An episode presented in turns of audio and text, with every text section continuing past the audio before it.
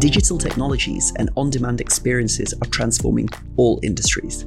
In dentistry, we have gone digital inside the clinic. Now it's time to expand virtually beyond the clinic to impact and reach more patients than ever before. In this podcast, we discuss the mindset, tools, and strategies you can implement to grow your practice, work more flexibly, and offer your patients the best options digital dental care brings. I'm Dr. Alok Shukla, and welcome to Beyond the Clinic. Hey, Pratik, great to catch up with you today. Um, good to see you. I'm really excited to talk with you and discuss more about the financial options that dentists may want to consider at three different stages, as we talked about, either expanding your practice or setting up a new practice or you know introducing a, a second practice. And so great to talk with you. So tell us a little bit about your company and a little bit of a background about yourself. Yeah, thanks, Alok. Great, great to uh, talk as always. Um, so we're Bizl Finance. We're funding specialists for all types of business and property owners. In, in this case, we do help, uh, specifically for this conversation, we do help a lot of dental practice and healthcare professionals when they're looking to either purchase practices or grow their own own practice. Uh, our key USP actually and I think this is really important, is banks are now starting to shy away from providing business owners with relationship managers. And that's where we step in because it's very much about helping and supporting you in achieving the funding that you're looking for. And where you don't have that help and support, it can be difficult. You don't know where to go to. You can't compare the options on the market. So that's where we come in. So traditionally, we're a, a brokerage firm, uh, but we are definitely led by that relationship part of things. No, that makes complete sense. Like we met through NatWest, right? Like, uh, and so like, um, I have the own experience myself. Like, I had really great relationship managers before, and I don't, I don't have that now. You know, like, so, yeah. so, so that's where our conversations kind of like came because there's so many options and products. It's difficult to kind of know where to kind of go, isn't it? So I thought like what we could do is why don't we start with the kind of like let's talk about one scenario. So like COVID hit, you know, people are back at work now, but there's different delays, different capacity issues. Practices need to kind of maybe look at how they can expand either accepting online payments or also um, adding more equipment to maybe increase the capacity. So a practice owner that's already got an existing practice and wants to expand with equipment or those different types of things, talk me through like what what kind of options and what what things could they consider basically? Yeah, it's actually a, a, really hot topic at the moment because dental practices were initially highly affected by what was going on with, with, with coronavirus. Um, and, and I'll give you a very good example of this, which is practices we were advised by a lot of our clients that they had to have a longer down because of the restrictions behind one patient after the other in, in, into one of the surgeries. And a, a, a, huge amount of funding that we did was around asset finance. Um, typically, we do this for chairs, uh, machinery, and equipment. You know, um, X-ray machines. Excuse my knowledge on particular dental machinery, uh, but we do fund a lot of it. So that's the technical side of things. But we did a lot of extractor fans. Okay, I and it sounds, it sounds a bit boring to be fair. The context of the conversation on this of this conversation conversation. But actually, it's important because we had dental practices that had downtime of 40 minutes. So, doing one and a half patients an hour. With these extractor fans, they were able to bring that downtime to only 40, uh, 15 minutes. So, that's four patients an hour. That makes a huge difference. And all of that funding is doesn't require you to put up your house or, or, or anything like that because it's secured against the asset itself typically you're able to get up to 100%, 95 to 100% of the value of the product. You would have to cover the VAT, but that's about it.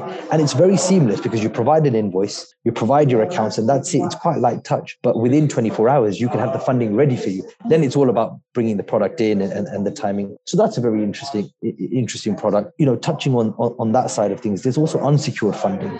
Okay. We find that um, dentists where they might not necessarily own the practice that they're operating for and they're on a lease. This yep. becomes a bit of a challenge when they're looking for uh, a good uh, good amount of funding.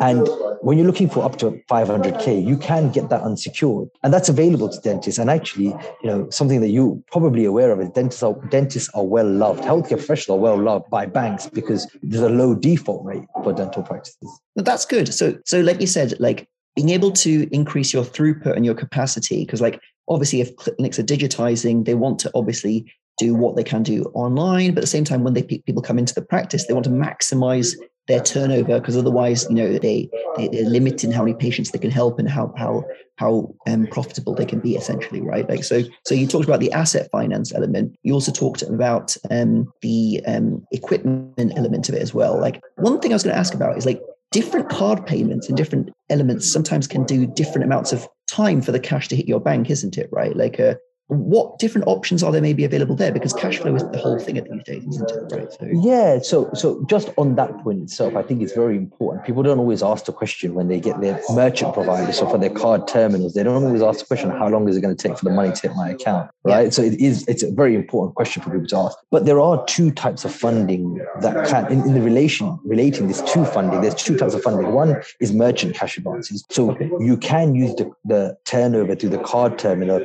to to um, confirm that you have the affordability for any type of funding. So what they do, in essence, what that means is, let's say you had a short-term funding need, you would do a merchant cash advance. That's what it's called, and okay. the repayment of that facility is done on a percentage basis based on the the turnover through the card terminal. So you would pay a percentage every time someone pays by a card. You would pay a small percentage of that towards the loan repayment until the loan's fully repaid.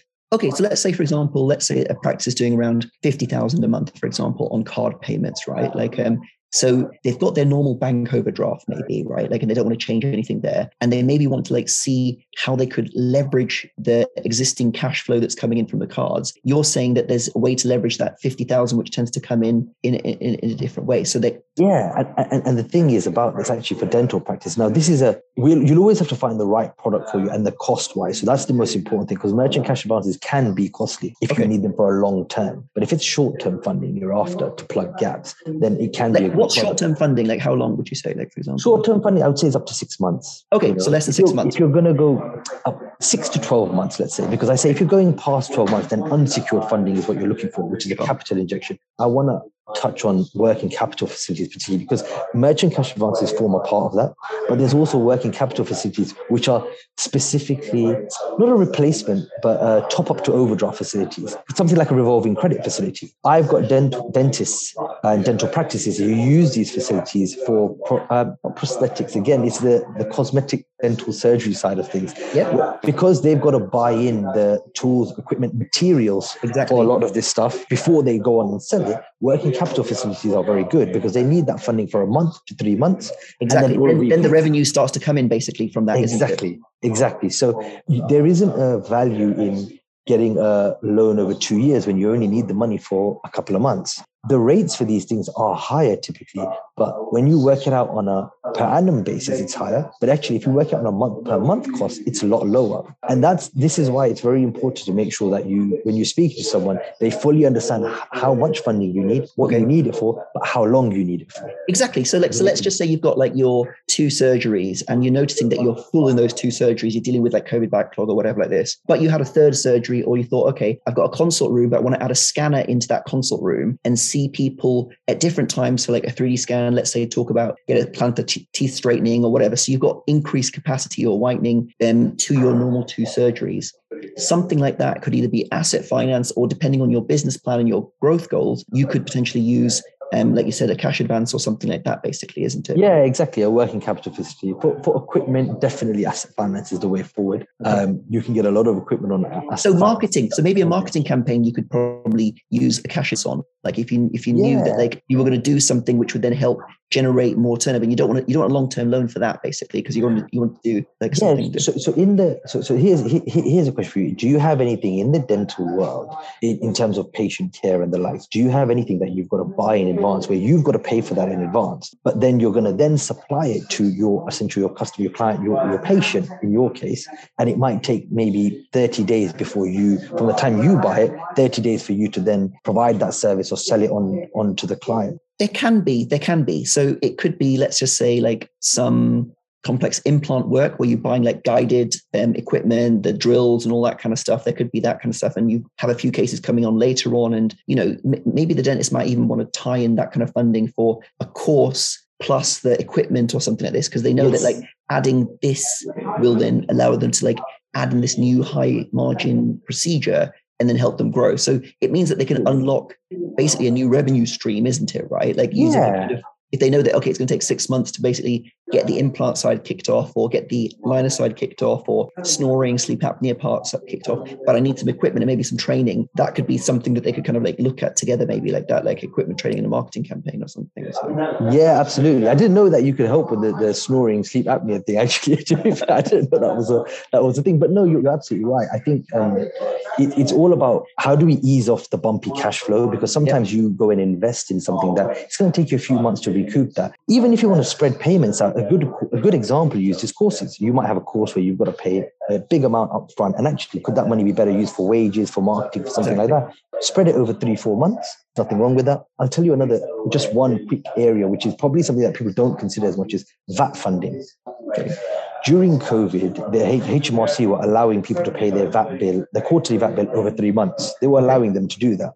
We've recently found, it's not just a dentist, but a lot of clients, we recently found that they like the idea of getting a VAT bill and then spreading the payment over three months. A working capital facility, there are specific VAT loans over three months or working capital overdraft where you pay your VAT bill up front, essentially the funding comes from whichever funder we select and then you just repay that back in stages of three months it's a clever way to use working capital facilities because it, sometimes it can be a huge bill. The VAT bill can can come up, and you're thinking, well, that's a huge chunk of money going out, and I had allocated for a new well, share. Money's already spent in your mind, right? Like for other stuff, like which is sitting in. So that's that's helpful to understand. So let's let's switch to another demographics. Let's just say you're an associate, you're working during COVID, um, and you think, you know what, my principal is like um, not needing me as much, and I've always fancied having my own practice what's the route there so like let's just say that they want to like set up their place. Maybe they want to kind of like do it by renting a place first, buying some equipment, build up a patient base, and then expand. Like, talk me through like what could be available to like a younger dentist or someone looking to do it themselves essentially yeah it's a it's an area that really excites me actually because it's the more interesting funding um, than your bog standard but that would typically we look at secured types of funding okay um, let's use an example of a, a, a up and coming dentist who's been in practice for a few years, got the experience, because experience is a big thing. Any bank lending money will want you to have a good grounding. But if we can demonstrate that on the back of a CV, actually, like I said, the banks love dentists. So they will support them very well. Now, let's say they, that dentist wants to buy, has seen a practice that's operating, the existing dentist wants to retire. That's typically the, the story we see, that we can look at purchasing that practice. If in that scenario there's a freehold element there, that really does help because the banks will do up to 80% of the freehold value and up to 100% of the goodwill. Now, every lender has their threshold, but that there is a maximum there available, i.e., they will fund a good amount of the practice purchase, up to 90% of the funding required to buy a practice that banks will support with, but which is a huge amount compared to other industries. No, 100%. But you said it's like secured, right? Is it always secured? Is it not possible to? Because I think when I first set my practice in 2009, I actually got it was unsecured at that time, basically, right? Like um, to set up a squat practice from NatWest at that time, actually. Like, uh, is that still available now? Yes, yes, yes. This is what I mean by it's, it's probably one of the only sectors, uh, apart from GP practices, that, that that type of funding is available from the high street banks. Unsecured funding has been available from, from a lot of lenders in, in, in, the recent history, but high street banks have always provided an unsecured element to dentists. So that will be a goodwill loan, essentially. Yeah. And like, like I say, when there's a bigger practice, usually there's a secured element and there's a goodwill element. But if you are only going in to buy the goodwill of the practice and take on the lease, the banks will do 80 to 100% of the goodwill. Yes which is a huge amount. That's a huge right? amount. And then, so if you do your, if you plan your marketing, do your, you know, in, you're going to introduce new cosmetic procedures, you're going to like hit the ground running. You can then, you know, take the existing cash flow and, and, and help grow that. And, and, and so it's quite an mm. exciting possibility that like it's basically available, the opportunity to kind of own your own practice to, to pretty much any dentist with the experience and desire really, isn't it? Right. Like, yeah. And I guess I think the challenge for most is to find the right practice. But once they do, the banks back you. And I think the, the, the thing for anyone who's looking at this, and I think this is not only for aspiring dentists, but also dentists who are looking at setting up a, it's even easier, I guess. When I say easier, it's it's more looked at favorably for dentists who already own one practice and are looking to buy a new one. And I and I think this this ties in with also dentists who have taken a, a goodwill loan. We've got one at the moment, client of ours who's taken a goodwill loan originally, but now the practice has come up sale. When I say the practice, the buildings come up for sale. Ah, okay great investment because he's looking at the future. Why not own the building that he's operating out of? You know, so it works really well. So this secured funding, the goodwill funding, all ties in very well with either a new dentist wanting to buy a practice, a, dent, a dentist who's got one practice and is looking to buy another and expand and grow, Yep. And also for somebody who is got a lease on a dental practice and uh, has asked the landlord that, look, I want to buy the building as a future investment, no longer pay rent. Instead of paying rent, I'll pay a mortgage repayment. And they usually end up being nigh on the same within a few hundred pounds. And asset finance comes into this as well. I, I, the reason I'm bringing this in is because you asked about new dentists. And I think the daunting thing is, well, I've got the building now, I'm in here. Some of this equipment's old. How do I refresh exactly. it? And asset finance can really help. You can get new equipment on asset finance. You can get uh, chairs and, and, and all sorts. And it's important because it's available to people who are buying new practices. Sometimes okay, you think you need your own money. No, exactly. And I think that's great. Like, and I think like talking on like the people that want to open up a second practice on their way to getting a third or something like this like so how does that work right so let's just say for example your practice is already profitable and you're working your practice you maybe reduced a little bit down your days and you spot there's a great practice, or maybe you want to open a new practice from scratch, or you've spotted some opportunity, it, you're saying it's more favorable then, isn't it? Because they've got a history track record yes. of, the first one, isn't it? So. so, an important, I think, something that people should know is that when you are, let's the first scenario, inspiring dentists coming out of a practice wanting to go into their own, we will require, the banks will require, and, and for that person, we will require the accounts of the target business that you're going to get. Yep. So the important thing there is that the target business, the, the financials for that, so the year end accounts, will need to be profitable enough to afford the funding. Yeah slightly out of your control but hopefully you know you want to buy a practice that's profitable anyway and most of them are very well profitable there's good amount of goodwill in there the reason why it's easier or looked on favorably for an existing dentist because we've already got the track record as you said but yeah. you've now got the financials for the existing practice but you've also got the financials for the up and coming practice that you're about to either build which will be forecast driven or you're going to buy which will they will have year-end accounts. So now there's a huge amount of uh, income for for the banks to use for affordability metrics. Okay, that makes sense. So, so yeah, sorry. So, like, so when you got your, so let's say if you got the second one, and then you were going to try and look at a third one, like, so how far can you go with with like with, with like the, the bank lending and, and, and, those kind of elements essentially? I think it's uh, more a question of for the dentist who is looking to grow, how far do they want to go? Okay, because like I say, it's a very favorable industry, and it's a time capacity thing more than anything. Because actually, I I don't think there's a limit Okay. As long as the proposition makes sense, is profitable, and the loan repayments can be met, then there isn't a, a cap necessarily to that. Because we do have groups of dentists where they've got anywhere between five to ten practices, and they will all be funded at very, you know, varying levels because they will repay some loans. Different loans for each one, basically, right? Like, uh, and, and, yeah, exactly but the affordability has got to be there. And that's why I say it's the financials. And without getting into all the technicalities, it's the EBITDA of the business, the, the goodwill element. And that's where we come in, really. We'll, we'll help you. You know, we do the whole management of send us the accounts. Let's do a Zoom call or meet face to face and go through this and work out if it's affordable. And do we need to put forecasts together? Because you're going to, you're only going to buy another business if you're going to make it more profitable or make exactly. your own more profitable. That's a good place. So I think that's a good place to kind of like go towards like the, um, the, the end. So you guys offer a lot of hand holding in that relationship, basically, isn't it? Like that, like many people have like lost from the banks, like you said, isn't it? Right. So like, so so if someone didn't was like saying that, okay, I want to grow got these ideas and maybe I want to kind of understand a bit more about, you know, think I might need these bits of equipment, but I'm not sure whether to use some of the cash or use this or different things. You could help them with that basically, isn't it? Right? Like help them with the Yeah, and that's what I encourage people. My and, and this is for everybody really, but but particularly in this sector, I'd say to people, if you're thinking about it, let's have a conversation 12 months before we execute, or up to 12 months before we execute. Because planning to borrowing is just as important as the actual exercise of doing the borrowing, getting the information together. And there's no there's no harm in you know picking up the phone or, or sending an email to inquire to find out what does it take because that's what we're here for. We're here to give you the information about how you might go about it. The exercise of then getting it over the line comes afterwards because if you're anything like me you need to know how you're going to do it before you yep. go and actually actually go and obtain that funding. You've got to plan for it and, and you've got to make sure it's right for you. And sometimes you'll have the conversation you think okay i'm not quite ready yet. There's nothing wrong with that.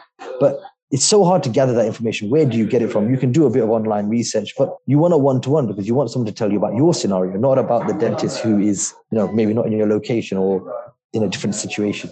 That's perfect. And so, where can people reach you if they want to kind of get in touch? So, um, you can reach me, reach me directly on my on my phone. That's uh, the the main way people like because people like to talk these days. But obviously, of course, by email as well. Uh, you can come through our website uh, if you want to just put an inquiry through. So we've actually got, um, we only employ ex-bank managers. And I think that's a good and a, and a bad thing sometimes. But particularly, we've got expertise in healthcare. So we've got ex-relation managers who specialize in the healthcare sector. Yep. And that's really important because they know what underwriters want to see. They know what underwriters are looking for and what the banks are looking for. So they can definitely hold your hand in making sure that you can get what you're looking for in terms of funding. Well, listen, Pratik, it was fantastic talking with you. I'll put the links to what you um, recommended in, in, the notes and everything like this. And um, yeah, you know, anyone who's looking to get more funding, look at how to grow, basically how to turn your ideas into reality, it's great to you know talk to people that can make that happen. So thank you very much. Brilliant. Thanks, Alok. Thanks for having me. Thanks for joining us and connect with us at www.gobeyondtheclinic.com.